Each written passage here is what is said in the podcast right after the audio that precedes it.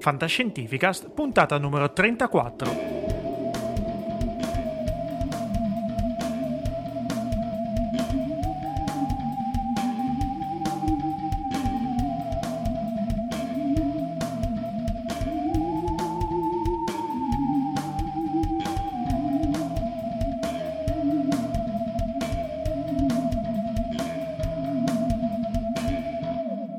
Benvenuti, bentornati a Fantascientificast, puntata numero 34 e questa volta i microfoni ci sono solo io, abbiamo utilizzato Omar per fare un esperimento d'accoppiamento uomo-macchina, giusto per restare in tema rispetto a qualcosa di cui parleremo in questa puntata, in realtà no, il povero Omar è preso da impegni lavorativi abbastanza pressanti, quindi insomma al microfono come speaker ci sono io, ma sono ovviamente in buona compagnia, gli argomenti interessanti e succulenti non mancheranno, così come le ultime novità portate da Niccolò, che ci ha fatto compagnia a questo episodio, ma iniziamo subito con un grande classico e iniziamo subito quindi con il Cylon Prof. My God, it's full of stars.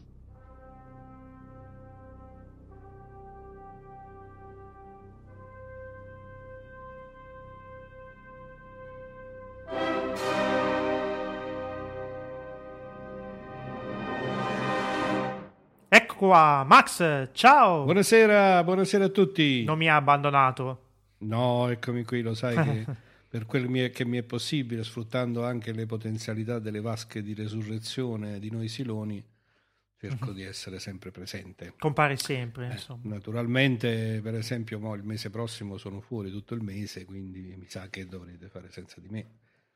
Eh, vedremo, vedremo, vedremo, ci organizzeremo, vedremo, ci organizzeremo. perché poi è possibile pure, no? Sfruttare il, l'ansible del nostro Ender per trasmettere al di là dello spazio. Dello spazio-tempo, insomma. Ok, ottimo. Allora, come sempre ci hai portato un bel romanzo da leggere. L'ultimo che avevi portato, avevi presentato, me lo sono letteralmente mangiato.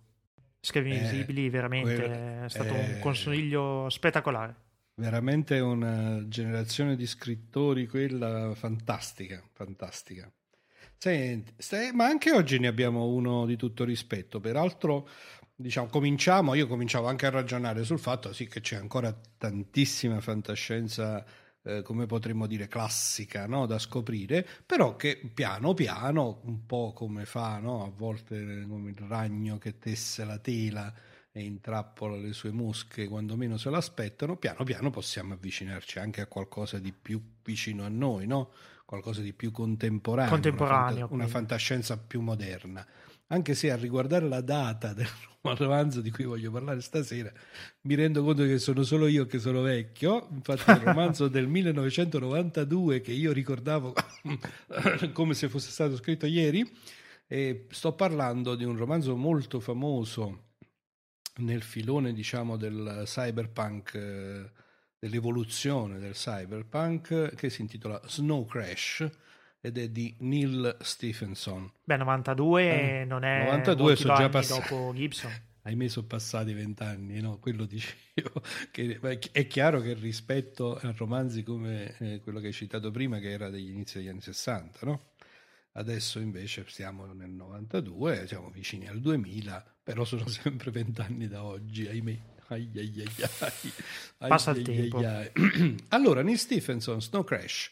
Snow Crash è un... Um, vabbè, a parte che di Neil Stephenson si potrebbero dire tante altre belle cose, ma poi ce le riserviamo per altre puntate. Eh, Snow Crash è un romanzo che mh, mm, eh, sigla un modo molto particolare di, ehm, di scrivere un'avventura cyberpunk che potremmo definire con un po' di paradosso classica ovvero che ruota intorno a quelli che sono diventati i concetti classici del cyberpunk, l'esistenza di un mondo virtuale alternativo assolutamente indistinguibile da quello reale, eh, nel quale ognuno può assumere, assume una personalità, un avatar, eh, una rappresentazione no? che perfettamente eh, realistica e che corrisponde un po' anche al modo di pensarsi, al modo di proiettarsi, all'immagine che si ha di se stessi. Quello a cui ci ha abituato anche tanto cinema, in particolare evidentemente la saga di Matrix, no? cioè l'idea che il mondo eh, virtuale possa essere assolutamente paragonabile con quello reale, se non eh, molto superiore. Ehm, e quindi fin qui, diciamo, tutto sommato uno scenario classico.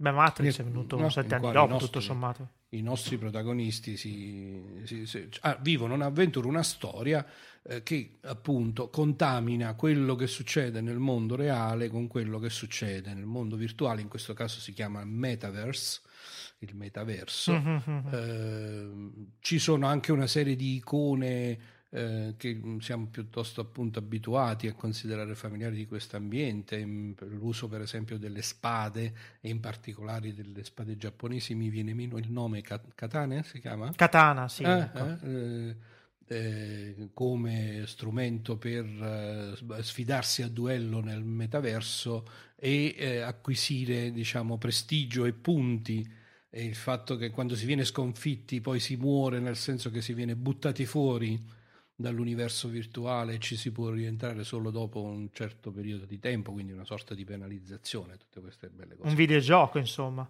È, diciamo una sorta, quello che oggi potremmo considerare eh, appunto un videogioco.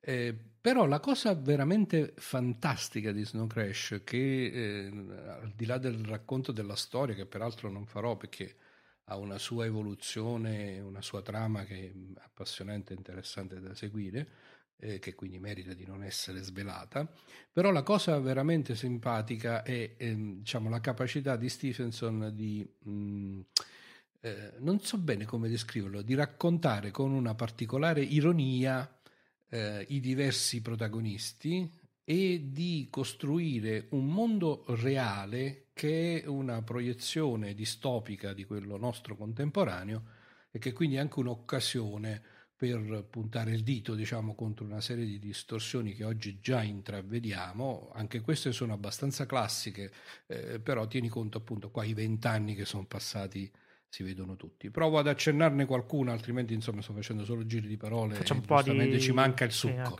Allora, giusto per cominciare a far capire di che parliamo, il protagonista del romanzo si chiama Hero Protagonist si scrive proprio così, quindi tradotto in italiano sarebbe eroe protagonista. Questo già la fa capire abbastanza lunga eh, sul tono, diciamo, scanzonato con il quale il nostro, il nostro Stephenson racconta la storia. No? E poi, per la verità, questa scelta così paradossale che devo dire nelle prime 4-5 pagine del libro, mi ha lasciato veramente con un po' di stucco, viene poi assorbita nella stranezza di questo mondo che lui eh, costruisce, per cui ti sembra normalissimo che il protagonista si chiami Hero Protagonist. Assieme ad Hero Protagonist che eh, fa un mestiere simpaticissimo, e cioè fa eh, il um, fattorino che consegna le pizze. Ecco, però queste pizze ecco, potrebbe sembrare una cosa un po' banale, magari uno si è immaginato il tizio sulla bicicletta, no?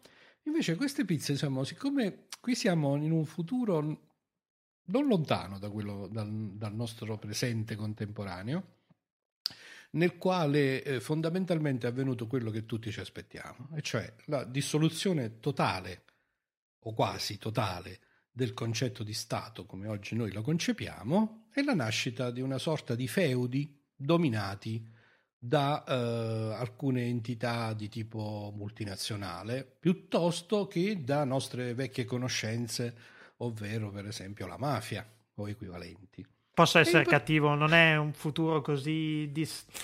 non distopico, così così, non è, non è tanto così lontano, ecco. ecco perché eh se andiamo avanti così. Anch'io. Se andiamo avanti così siamo in ottima direzione. Eh, sì, eh, esatto. qui, qui, la cosa è proprio ormai arrivata a conclusione. In realtà lo Stato esiste.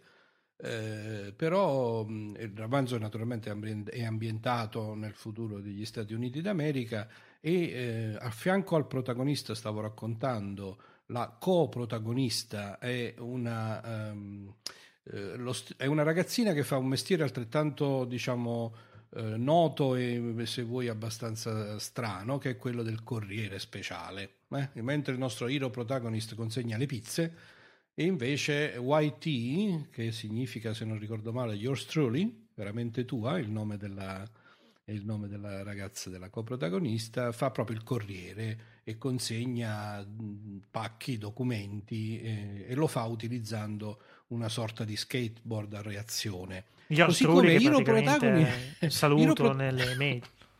Eh sì. E Hero Protagonist utilizza a sua volta una, per la consegna delle pizze una macchina a reazione.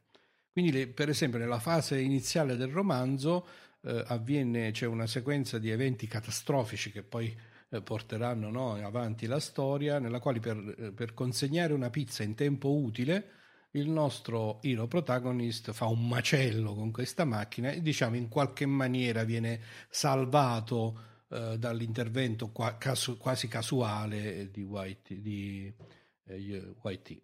Eh, che eh, da quel momento ovviamente nasce un'amicizia che poi si, si snoda lungo tutto il racconto, ma la cosa divertentissima è questa eh, questa lotta all'ultimo sangue per riuscire a consegnare la pizza in tempo utile, perché eh, la pizza è gestita da Cosa Nostra, è gestita da eh, quello che sarà un altro protagonista del romanzo che si chiama, guarda un po', Zio Enzo, e, e che è diciamo l'equivalente del padrino no? dei, dei, tempi, dei tempi nostri e, e, che ha fatto un contratto con i suoi clienti in cui non conta nemmeno la pizza come ti arriva.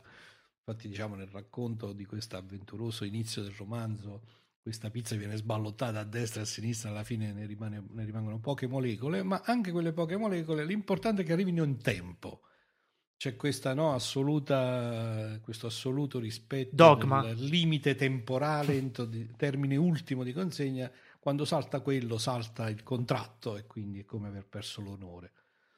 Per cui c'è questo macello iniziale in cui riescono a distruggere di tutti e c'è questo racconto di questa America trasformata in una specie di campo feudale in cui i confini tra le varie zone eh, sono diventati pericolosissimi da attraversare. E, e, naturalmente qui poi ci si viene riversato un po' tutto il, diciamo, lo scenario fantasmagorico mm, a cui ci ha abituato il cyberpunk, quindi strane creature, mutate, animali che sono stati geneticamente modificati per, eh, per eseguire certi eh, tipi di funzione e, e, naturalmente una serie di cattivi, che più cattivi non si può, il cattivo per eccellenza, ti dico solo che eh, per lung- lungo tutta la storia non si riesce a capire in che modo uccide suoi, eh, le sue vittime. È un, un, efferato assassino che gira con una motocicletta dietro la quale è, fitta, è fissata una, sul, diciamo, sul retro della motocicletta c'è fissata una bomba atomica questo, un letteralmente una bomba atomica e lui ha addosso un meccanismo per il quale se si allontana o più di un tot dalla motocicletta la bomba scoppia. Quindi questo gli, gli crea una, una, certa aura di rispetto intorno come puoi ben immaginare. E non si capisce per l'intera eh, per, l'intera, per, l'intero sviluppo della trama questo come fa a uccidere riesce in maniera silenziosa e eh, si immaginano lame, lame, molecolari, cose di questo tipo, alla fine usava pezzi di vetro, questo lo posso, lo posso eh, svelare. No? Sì, quindi questo era uno, un, praticamente un maniaco compulsivo che andava in giro con pezzi di vetro affilatissimi e li utilizzava come pugnali. Insomma, un'ambientazione, come si vede, no? molto particolare. Molto un po', un po' di tante cose. Eh? Una, una, esattamente, una miscela fantastica, ma nello stesso tempo credibile. No, sai, come quelle... A me viene in mente Swift, eh, no? che in qualche modo costruisce no? con il Lilliput o le storie simili eh, qualcosa che eh, sì, è parodistico, è assurdo, è forse uh-huh, non credibile, uh-huh. ma che poi quando vai eh, a vedere il modo in cui è scritto e quel che succede, ti accorgi che è solo una visione distorta, un modo dell'autore di mettere in evidenza alcune delle caratteristiche della nostra realtà contemporanea e i pericoli che si possono correre eh, se si lascia no, fuori controllo questo tipo di caratteristiche. Uh-huh. Naturalmente io ho appunto accuratamente evitato di eh, raccontare invece la trama più squisitamente fantascientifica eh, che, come accennavo, eh, nasce da questa mescolanza tra ciò che avviene nel mondo reale. Io ho descritto essenzialmente i protagonisti del mondo reale e ciò che avviene invece quando questi protagonisti del mondo reale si proiettano nel metaverso. In particolare Hiro Protagonist, che nel mondo reale è appunto un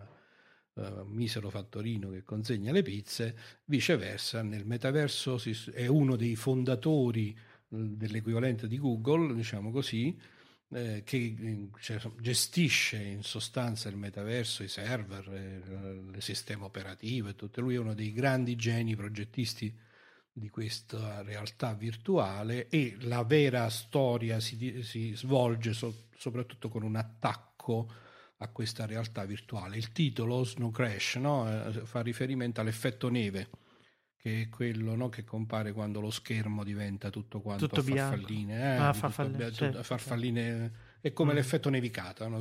no crash, che vuol dire sostanzialmente il crash totale di sistema e quindi il titolo in qualche maniera poi fa capire quello che è lo sviluppo del romanzo stesso. Non abbiamo detto una cosa, romanzo a sé stante o inizio di un ciclo? No, romanzo a sé stante, è un bel no, romanzone okay. da 500 pagine mm-hmm, okay. che per i romanzi di fantascienza diciamo, è uno standard abbastanza... No? Beh sì, top ultimamente è diventato... Sì. Eh, so, sono circa 500 pagine, fitte fitte, ho qui davanti a me l'edizione inglese, è edito sia in italiano che in inglese, Vabbè, in inglese ovviamente non c'è mai problema a reperire queste opere, ma ci sono anche delle belle edizioni italiane, quindi abbastanza facile da reperire. Mm, che altro dire? Eh, ma niente, sostanzialmente credo di aver tracciato poi la storia complessiva. Neil Stephenson, eh, viceversa, è un autore molto prolifico e recentemente ha prodotto delle opere un po' più controverse di cui magari parleremo qualche altra volta. Adesso se, non so se vuoi fare, vuoi fare qualche commento. No, qualche semplicemente domanda. invitare gli amici che apprezzano il genere cyberpunk a approfondire anche questo autore. Abbiamo parlato di Gibson non molto tempo fa e sicuramente il tema è molto vasto, insomma il suggerimento che ha dato oggi è apprezzabile se è come l'ultimo che mi hai suggerito. Questo è più complesso. Ecco, l'ultimo che ti ho dato era il romanzo d'avventura tipico. Sì, no? molto anni 60. Molto anni 60, molto se vuoi anche semplice, efficace, sì. veloce. Questo è più complesso ah. eh, e si gioca su tanti livelli. Mm. Eh, per esempio, nella parte più squisitamente fantascientifica si investiga sulla natura di questo attacco portato al metaverso, si scopre che è un virus e fin qui va bene tutto ok, ma la, per esempio c'è una cosa molto interessante, sul, un, delle riflessioni molto interessanti sulla natura linguistica del virus e quindi su come questa natura linguistica è legata alla cultura dalla quale proviene, si scopre che questa cultura addirittura potrebbe essere, viene suggerito che quella della torre di Babele, del mondo, diciamo, no? dell'origine delle lingue. Quindi è un autore, Stephenson è un autore molto particolare che riesce ad unire appunto questa vena swiftiana con questi protagonisti così parodistici in qualche misura, così stressati fuori dagli schemi. Le loro caratteristiche e nello stesso tempo però riesce a investigare in maniera molto sottile eh, aspetti come quello che ho appena descritto, e quindi del legame, del legame della lingua con l'universo che viene creato, come la parola in qualche maniera formi le cose. Insomma, ci sono tutta una serie di livelli di lettura molto particolari. Si legge come una bella avventura, ma si può leggere anche a tutti questi livelli diversi. Devo dire, scrive in un inglese un po' complesso. Io so, sono abbastanza abituato Ehm, è uno dei pochi casi in cui poi mh, ho fatto ricorso. hai fatto un po' fatica. Traduz- eh, no, poi ho fatto anche ricorso alla traduzione italiana per qualche passaggio che mi era risultato un pochettino oscuro. Però è molto piacevole, molto gradevole complessivamente. Quindi invito veramente tutti a, in, dire, a fondare il loro naso nello Snow Crash. E invitiamo anche noi, insomma. Grazie Max per questo intervento e a risentirci prossimamente. È sempre un grande piacere, saluti!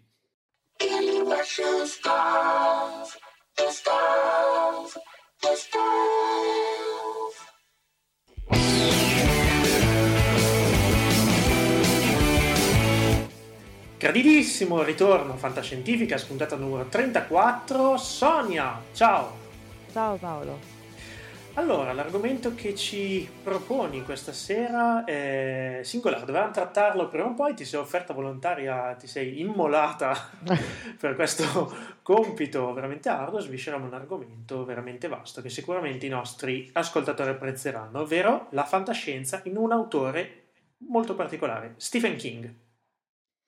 Esatto, in realtà l'argomento più vasto che può contenere Stephen King e la fantascienza è ovviamente il concetto di paura nella fantascienza. Ah sì, Il, il momento in cui la fantascienza travalica i suoi, eh, i suoi stessi confini di genere, che poi, premettiamolo in maniera chiara, definire i generi non è sempre un lavoro semplice, né netto né pulito. Soprattutto E oggi, penso. oggi poi è praticamente impossibile. Pensa, Esatto. faccio un esempio banale, pensa ad Hunger Games. Difficile dire se sia fantasy, fantascienza, fantapolitica. È vero. E comunque in passato non era particolarmente diverso. Io ricordo con, eh, con grande emozione quando lessi, quando provai a leggere Le cronache marziane di Bradbury. Mhm. Avevo forse 12 anni, no, di meno, ero al Uh. mare e lessi il primo racconto delle cronache marziane. Io non ho mai finito quel libro, confesso, perché la paura che mi mise quel racconto Aspetta, fammi fare mente locale perché l'ho letto, l'ho eh, anche qualche anno fa, erano gli astronauti che arrivavano Ah, pianeta sì, e sì, sì, incontravano sì. i loro parenti defunti. Adesso non mi chiede il dettaglio, mi ricordo solo questa immagine degli astronauti che venivano catturati da questi loro parenti e quindi in realtà erano gli alieni che in qualche maniera li stavano uh, condizionando e allontanando dalla loro missione. Mhm. Che mandavano diverse spedizioni e non ne tornava una, se non mi sbaglio. Esatto, Sì, qualcosa sì, del sì. genere. Io ricordo il senso di paura, credo di averlo provato poi in seguito, ma forse quando ho riletto Lovecraft da grandicella, Vabbè. veramente il panico. E questo mi ha, mi ha sempre fatto pensare, perché quando parliamo di fantascienza, se ci teniamo alla descrizione tipica della fantascienza, no? Quindi oh, un, un genere che racconta un sistema con eh, delle leggi fisiche e tecnologiche molto precise, che non lascia spazio poi magari ad aspetti più sovrannaturali, eccetera. Quando pensiamo a questo tipo di fantascienza è impossibile non pensare ai pianeti, la Luna, Marte. E non so te, però a me l'idea di stare sulla Luna di notte da soli in uno spazio completamente... Pensa agli astronauti del, del primo allunaggio, quando hanno dormito là. Mamma mia. Eh, Eh, Non, non ci avevo mai pensato in questa chiave, ma in effetti deve essere stato qualcosa di alieno, se vuoi, quindi di alieno, esatto. spaventoso. Che Sì, poi è riuscito benissimo a descriverlo il film, quello sulla missione mai esistita. Oddio, aiutami, adesso non me lo ricordo, forse È Apollo 18, Apollo 18? 18 mi pare. Sì. Che c'era questa sensazione straniante della, della navicella atterrata e di loro che dormivano e tu ti rendevi conto che dormivano su un pianeta che insomma, va bene tutto, va bene che avevamo fatto le esplorazioni, eccetera, però la certezza scientifica che non uscisse qualcosa da sotto non ce l'avevamo così chiara ancora a No, è quei tempi. Ecco, e quando penso a queste cose mi viene in mente che poi in realtà la mia paura, il mio scrittore di paura è Stephen King, ovviamente, perché il mio percorso è stato abbastanza lineare in questo, no?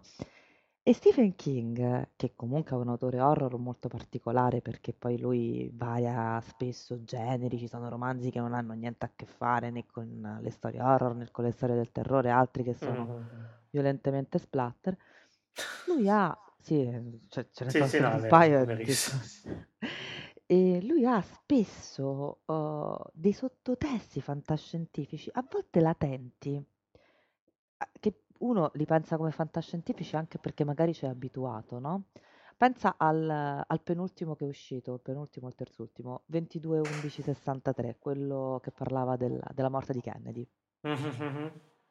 Ne ho Eh, sentito solo nominare, io ti dico la verità, King ho letto un po' a sprazzi, non sono un, un lettore continuativo, diciamo così. Ma comunque, guarda, eh, non penso neanche di spoilerare nessuno perché è scritto sulla quarta di copertina. Il libro, sì, il romanzo, la storia si basa sulla possibilità di viaggiare nel tempo. se vuoi, il viaggio nel tempo è uno dei cardini della fantascienza. Oh, sì, Wells, sì. insomma, non è che dobbiamo parlarne fra di noi. E Stephen King ci ha scritto un intero romanzo dove l'aspetto horror sì a un certo punto compare, ma stiamo parlando proprio del fatto che probabilmente l'editor gli ha detto guarda che ti devi mettere due cosine Sei Stephen. King, devi fare qualcosa. Sì, insomma. E- ed è bellissimo perché è, è- è molta fantascienza, mh, il viaggio nel tempo, la presa di consapevolezza di una realtà uh, ucronica, di una realtà anche distopica se vuoi, perché poi alla fine comunque quando andiamo a interferire col tempo, prima o poi qualche casino lo combiniamo e la maggior parte dei temi di fantascienza a questo poi ci portano, no? chiaramente.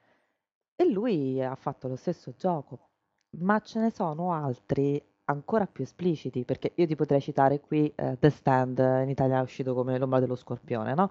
Sì, Che sì, sì, parte sì. con... eh, è il mio romanzo preferito di Stephen King, Tra l'altro ci hanno tratto anche una serie televisiva, se non mi sbaglio. di sei ore, è molto bella, erano gli anni 90, fu una grande mm, mm, mm. esperienza, sì.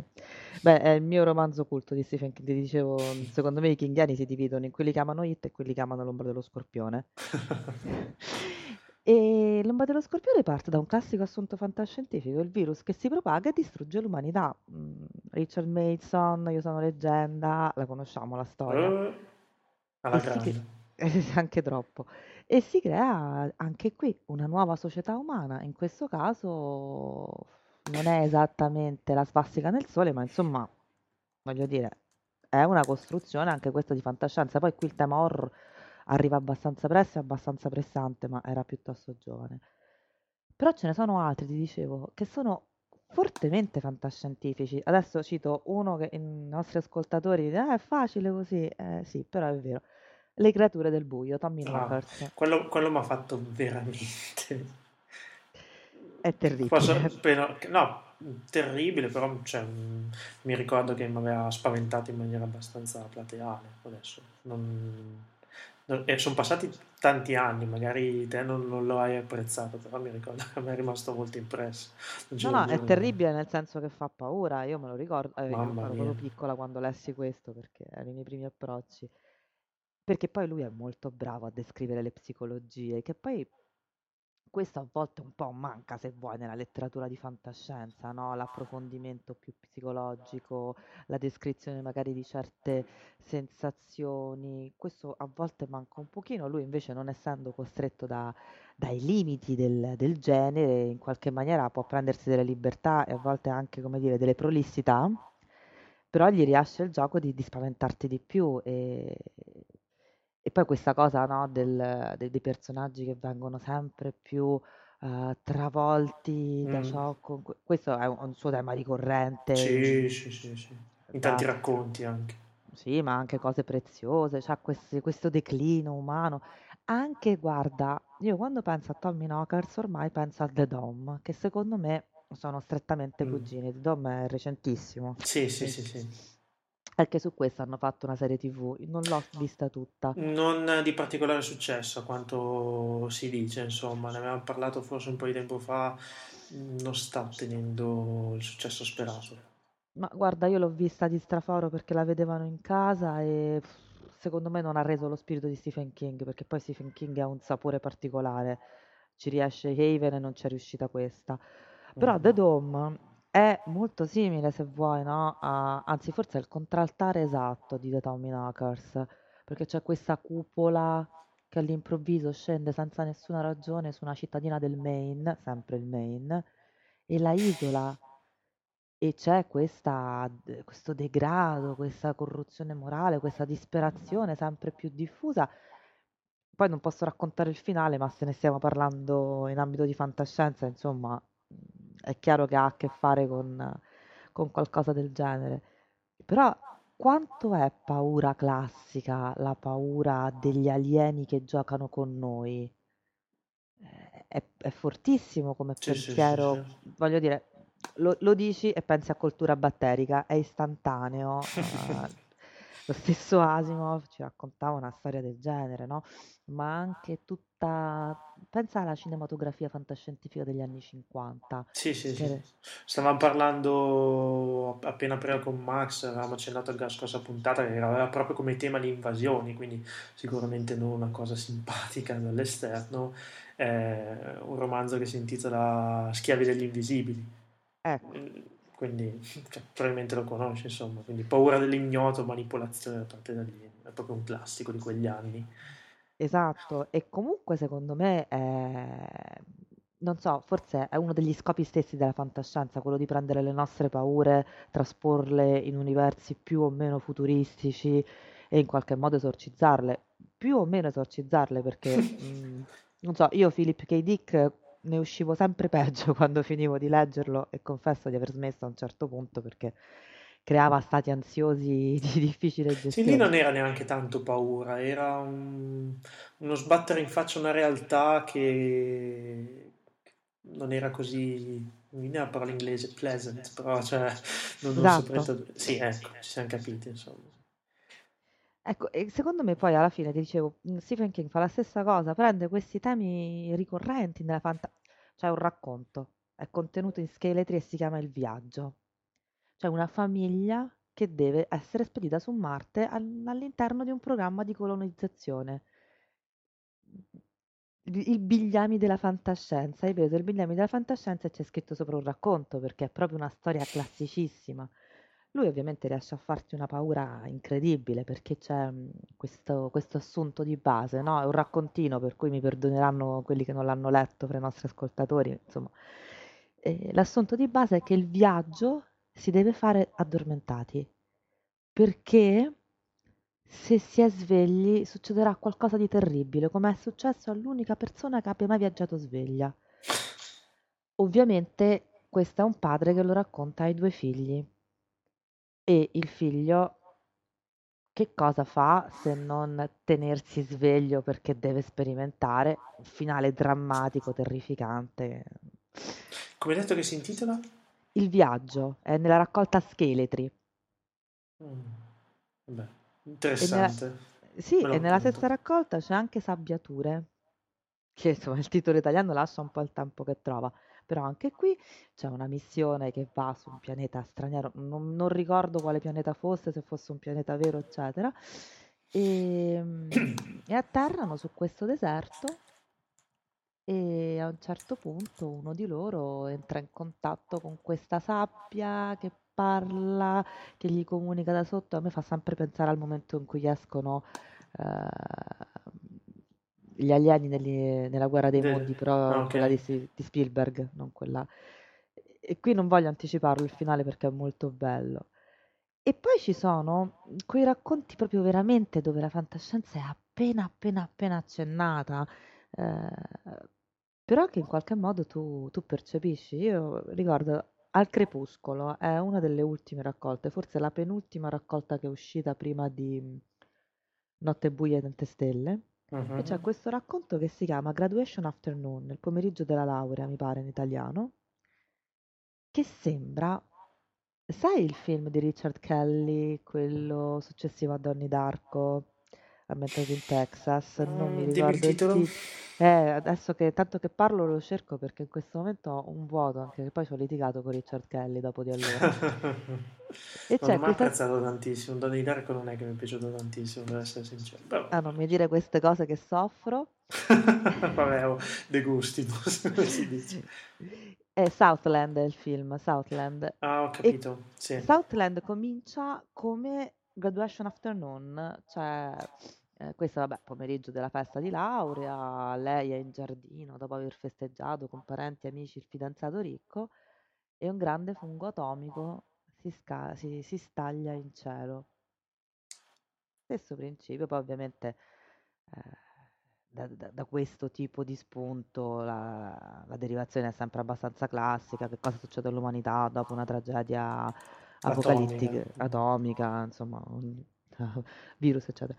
Quindi questo- questa carrellata sui racconti era per dimostrare ancora una volta che appunto quello che c'è di bello in certi generi eh, è la contaminazione e la, Assolutamente.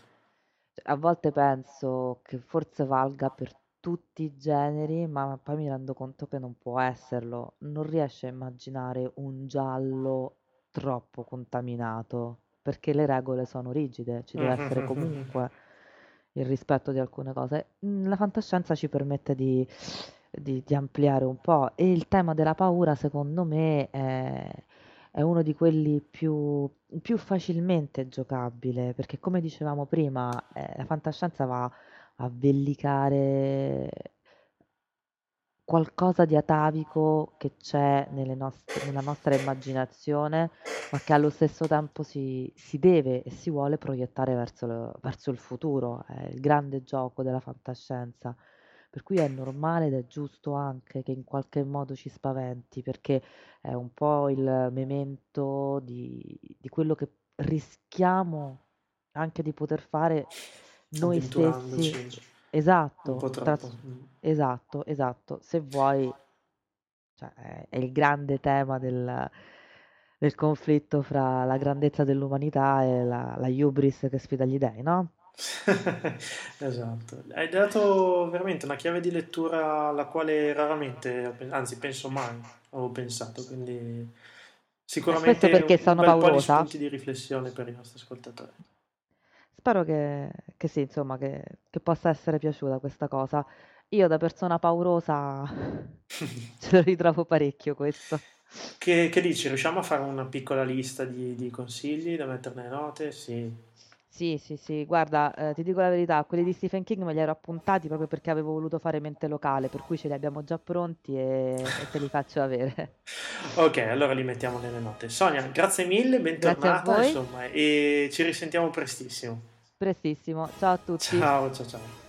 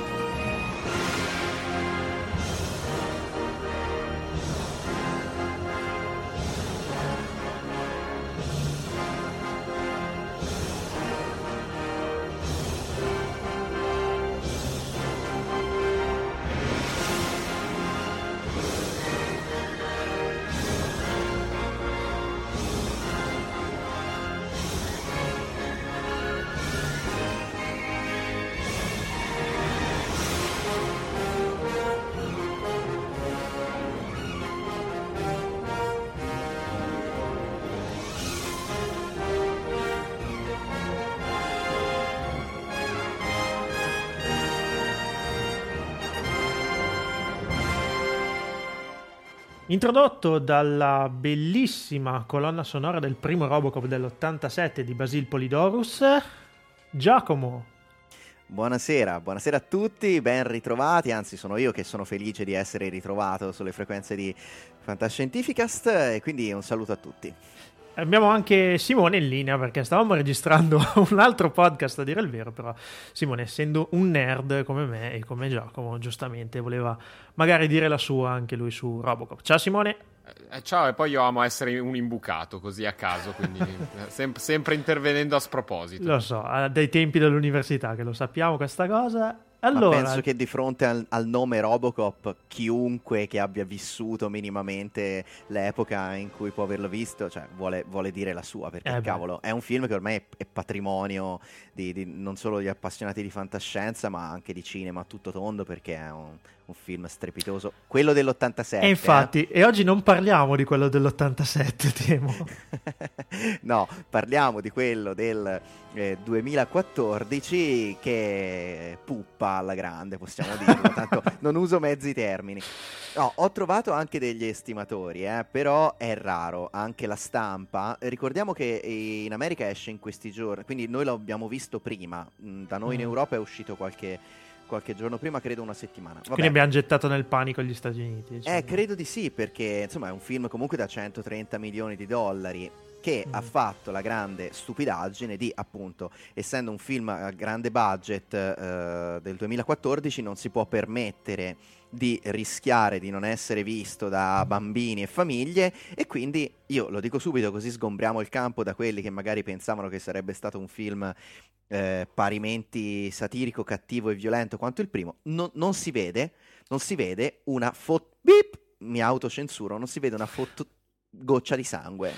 Quindi, Ora, i- cioè, diciamo che la, la firma di Paul Verhoeven non, non c'è proprio in No, questo non film. Solo, non non solo non c'è Paul Verhoeven che po- pover- pace all'anima sua che è ancora vivo, ma insomma eh, era un, un regista grezzo, ma quel grezzo che quando ti deve dire una cosa brutta infila le mani nella- mh, nel fango, ci ravana dentro e poi te lo sbatte in faccia. Vabbè, ragazzi, ok? cioè, regista di Atto di Forza più che, piuttosto che Starship Troop, insomma, l'ultraviolenza era la firma Esatto, sua, ma- il cinismo più, più- più spietato. Quindi, cioè, Esatto, ma pare che quei tempi siano morti, cioè con la fine degli anni 90 io credo sia- siano morti i film comunque a medio-grande budget dove si poteva ancora osare a far vedere violenza grafica esibita, eccetera. Ora, non- io non è che sono un appassionato, anche se mi piace no, l'horror, ma non è che io voglio per forza che il film sia straviolento e, e sia insomma pieno di sangue. Però se, se il film è- si, si intitola Robocop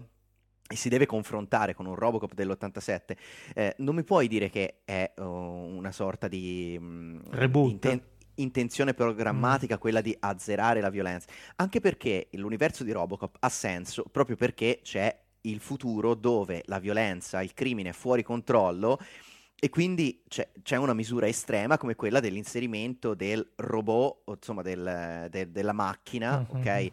Nel contrastare questa violenza in questa società distrutta, marcia, corrotta, schiava dei peggiori vizi e dei peggiori criminali mm, mm, come mm. erano appunto Robocop e l'Eddie 209 che, è, no, eh, che eh, insomma c'è anche in quello nuovo ma veramente un- si vede per due minuti E di 209, aspetta, cos'è il, quello il che robottone, il robottone che dell'87? sembra esatto che sembra una Batmobile con le gambe Oh, ok. con i due mitragliatori eh, stile braccia Eh, il problema, cioè anche questo Robocop, allora intanto diciamo sgombriamo il campo che non è né un film di fantascienza né un film d'azione, ma un film che vuole essere credibile, ma eh, ed è un thriller sociopolitico con una grossa componente dramma familiare.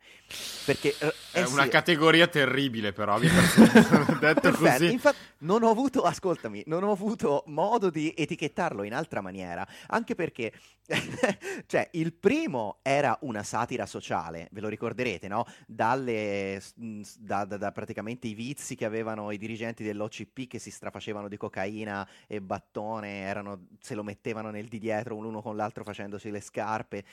E agli spot televisivi che erano I cartoni geniali, quelli che erano animati. nel film di Verhoeven, no? Che erano, esatto, erano cioè, una descrizione del, del parossismo degli anni Ottanta portati all'eccesso, e, immaginando questo futuro veramente senza speranza. Cioè, praticamente qui il- invece- una, una quintessenza del paninarismo più sfrenato Mm, portato nella esatto. fantascienza. Scusa, il...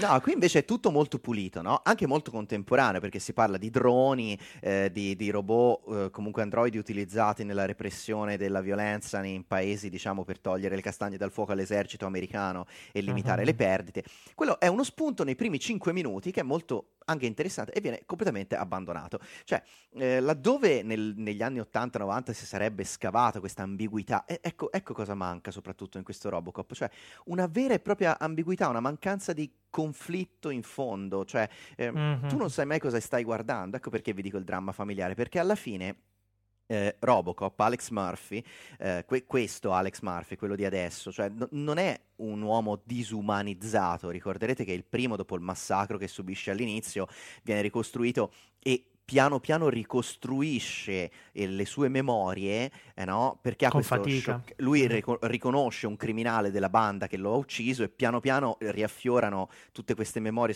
Quindi è molto drammatico questo percorso. Qui invece viene tutto azzerato. Lui ha eh, ancora memoria di quello che gli è successo, perfettamente non si è dimenticato nulla, sa chi è. Ehm, e, e, invece di diventare una lotta contro la criminalità, che peraltro non si vede mai, cioè questo è uno scandalo che c'è in questo film del 2014.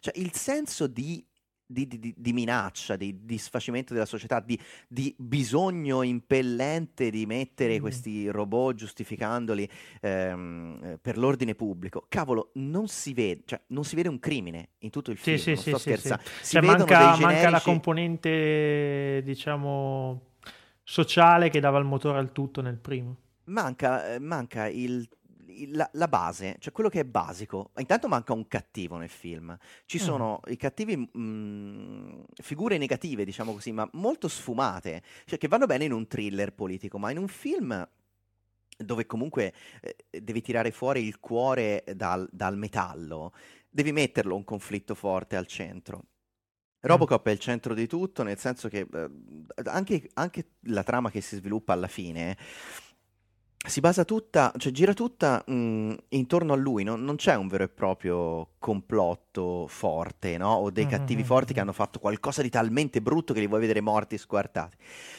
E, e quindi il film risulta un po' un né carne né pesce, non si capisce mai cosa ci vogliono fare con questo Robocop. Cioè, non è un brutto film, io lo dico nonostante magari non abbia iniziato proprio, non è pessimo, eh? si, si, fa, si, lascia vedere, però è una, è una, delusione per quello che sarebbe potuto essere, anche ovviamente con le logiche differenze, cioè a me sta benissimo mm-hmm. il Robocop più umano, ehm, con la mano ancora umana, ecco, c'è una cosa molto bella. Ah, quindi c'è, questo, questo è il mistero, c'è la mano non coperta dal metallo. Sì, anche... qualcuno diceva, ma, ma, secondo me hanno sbagliato. No, no, no, no, no, no, no. invece è una cosa... Ah. Mh, mm, però credo che fisicamente sia una stupidaggine, perché la mano è proprio separata dal resto del... Cioè, non, non è che lui ha un braccio intero, cioè è proprio... Lui, di lui rimangono, questo ve lo dico anche perché è una scena molto forte e molto bella, quando lui... Eh, non, non, capisce che cosa gli è successo e Gary Oldman che fa il dottore, tra l'altro è il più bravo di tutto il cast, ma Vabbè, lì era è, abbastanza è, una, è abbastanza una, una certezza. Gli, gli mostra quello che è rimasto di lui e quindi lui vede soltanto insomma, il cuore, i polmoni, la spina dorsale, la testa, no, no, di lui non è rimasto altro perché se avete visto il trailer lui muore in un'esplosione, anche lì, cioè proprio per impedire qualsiasi forma di, di, violenza e di sangue, lo fanno morire in un'esplosione in campo lungo, così non si vede niente, e tu lo vedi ancora integro. Perché se l'altro. uno si ricorda l'incidente, l'incidente diciamo, la, la, la, l'esecuzione di Murphy nel primo, insomma. Io, io, credo che sia una delle scene che quando l'ho vista da bambino mi ha scioccato. Ah, cioè, anche a me. Mi cioè, ha lo... scioccato, ma perché era di, una, di un realismo e di una violenza insostenibile proprio. Ma ecco perché lì c'era un conflitto forte, cioè lì volevi proprio che lui si vendicasse e soffrivi nel vedere che lui nemmeno si ricordava chi fossero no? mm-hmm. eh, questi, questi, suoi mm, eh, assassini. E, e, era molto, diciamo, anche molto manicheo, se vogliamo, buoni versus cattivi, no? buoni contro cattivissimi, quindi il conflitto era molto eh, basilare, uh-huh, però uh-huh. funzionava, cavolo, faceva veramente il suo, il suo, sporco lavoro. Era un film che alla fine arrivavi, alla fine, e, e, cavolo, eri, avevi le braccia a terra da, da, dalla soddisfazione. Cioè lasciamo cioè stare i seguiti, perché vabbè, i seguiti... No, no, il 2 e il 3 lasciamoli perdere, che lasciano il tempo che trovano. Eh, ma non so e... cosa ne pensate voi, è sempre un po' il rischio dei reboot. I reboot riusciti sono veramente pochi. Eh? Cioè, ma secondo me poteva distanziarsi, poteva distanziarsi in un qualche modo, ma non ha avuto il coraggio di arrivare fino in fondo. Allora, intanto l'abbiamo detto, è troppo edulcorato. Poi man- manca un vero e proprio cattivo, quindi non c'è un centro emotivo, anche mh, mm, il tema familiare è molto risaputo, molto stucchevole, insomma. Mm-hmm. E, e non, non, non, tocca delle corde particolarmente. E poi non ci sono personaggi ai quali ti affezioni, a parte Robocop. Questo voglio spezzare anche una lancia a favore di Joel Kinnaman, che è questo, l'attore protagonista che interpreta um, Alex Murphy, perché comunque lui non, cioè, dà una buona interpretazione. Eh, è, è, in linea con i tempi, cioè un Robocop emo, cioè piange, frigna, soffre. E io non lo so perché nella de- post 2000 i personaggi siano diventati così rammolliti. Ma visto eh... così sembra quasi la trama di Toy Story con Robocop al posto di Buzz Lightyear. Cioè... sì, ora non, vo- non, arrivo a tanto perché comunque cioè, ci sono anche un paio di, di sequenze d'azione, però vedi proprio che è tutto orchestrato per impedire che ci sia qualsi, qualsivoglia ambiguità. Poi c'è eh, il, il, talk show di ultranazionalista di, di, di, Samuel Jackson, che è un attore che veramente sta cercando di, fa- rendersi insopportabile in tutti i modi, perché a parte che è come il prezzemolo Samuel Jackson, no? Sì, ultimamente lo mettono... Ora fa questo personaggio che... Mh, mm, lui sposa la causa dei robot in America sul suolo americano, perché c'è una legge, un emendamento del Senato che impedisce che vengano utilizzati i robot sul suolo americano, mentre invece all'estero vengono utilizzati, no? E non c'è mai anche lì una vera e propria dialettica. Noi vediamo solo la parte di Samuel Jackson, che è un, un esaltato ultranazionalista con la bandiera americana, no? che, che dice le parolacce in diretta e zittisce gli oppositori. Dall'altra parte vedi solo un senatore, come se fosse l'unico che la pensa così, che non porta mai avanti delle ragioni che ti dicono, beh, però magari un po' di ambiguità c'è. È un e simpatico siparietto, che... diciamo così. E lì dico che anche l'alibi del sottotesto politico, che molti dicono, ma cavolo, ma è, è bello in questo reboot. Ma insomma, cioè, non c'è ambiguità, i robot, la fallibilità dei robot, all'inizio si vede che loro sono tipo in un paese mh, mm, eh, arabo comunque, o medio orientale, e fanno piazza pulita dei, dei terroristi, a un certo punto punto c'è un ragazzino, tanto lo dico, è proprio il prologo questo, non è che faccio degli spoiler. C'è un bambino che è parente di un kamikaze, no? che esce in strada con un coltello il robot lo, lo, lo, riconosce come minaccia perché lui invece, i robot di solito mh, fanno lo scanning della persona e se sono disarmati o comunque sentono che non ha adrenalina, mh, li catalogano come non aggressivi. E invece questo bambino, siccome esce fuori agitato con un coltello in mano, gli sparano a sangue freddo tra l'altro in diretta televisiva. Allora te diresti, cavolo, useranno questa cosa per dire una forte opposizione? Ah, ma perché se mio figlio corre in giardino con le forbici e passa un robot eh, gli spara? Cioè, cavolo, l'opinione pubblica se vede una cosa sì. del genere... Eh, niente, cioè questo, questo, cioè viene, questo viene... dettaglio viene mostrato e non viene più ripreso per tutto il film. Eh, non, non, esiste l'opinione pubblica, non esistono i cittadini. Non es- cioè, mh, mm, è per questo che dico che sia come film d'azione e fantascienza, che come film eh, politico così o sociale politico non, non, funziona. Uno perché non viene mai mostrato il degrado sociale e, e la criminalità e l'altro perché non, ogni, ogni, possibile ambiguità sui robot, a parte questo sottotesto dell'umana eh, volontà di Robocop contro ovviamente le logiche commerciali di farlo diventare poi un robot una volta che è passata la legge che possono stare in America però non è coinvolgente. Uh-huh. Cioè, io anche la gente che avevo lì in sala ho visto che non, non, non era molto presa. Ecco, Insomma, i commenti fuori dal cinema non erano particolarmente entusiasti. entusiasti. Ecco, questo Forse detto, avevano sì. tutti in mente il primo. Insomma, Osepa di Ma c'erano anche dei ragazzini. Detto in maniera... Ma, senti, lui registicamente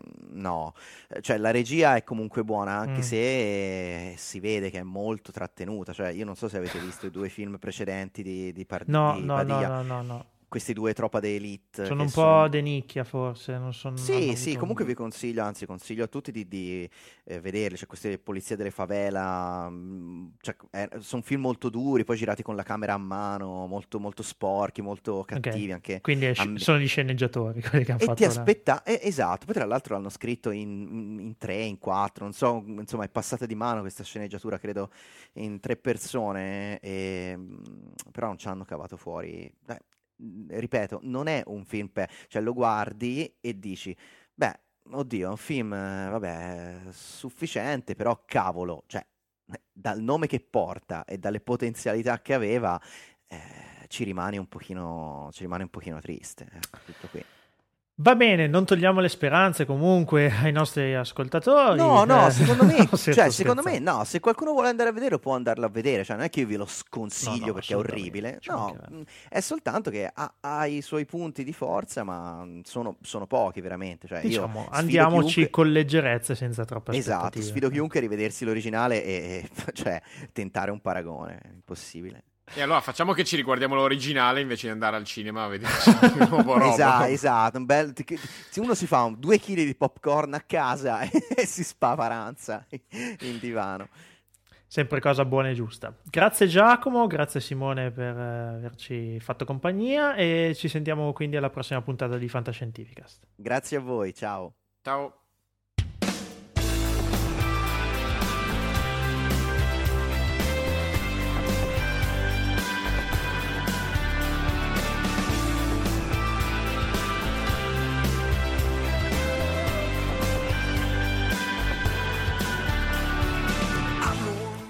Si conclude così questa puntata numero 34 di Fantascientificast. Che diamo venia, c'è stato ancora qualche problemino audio, soprattutto sull'intervento di eh, Sonia.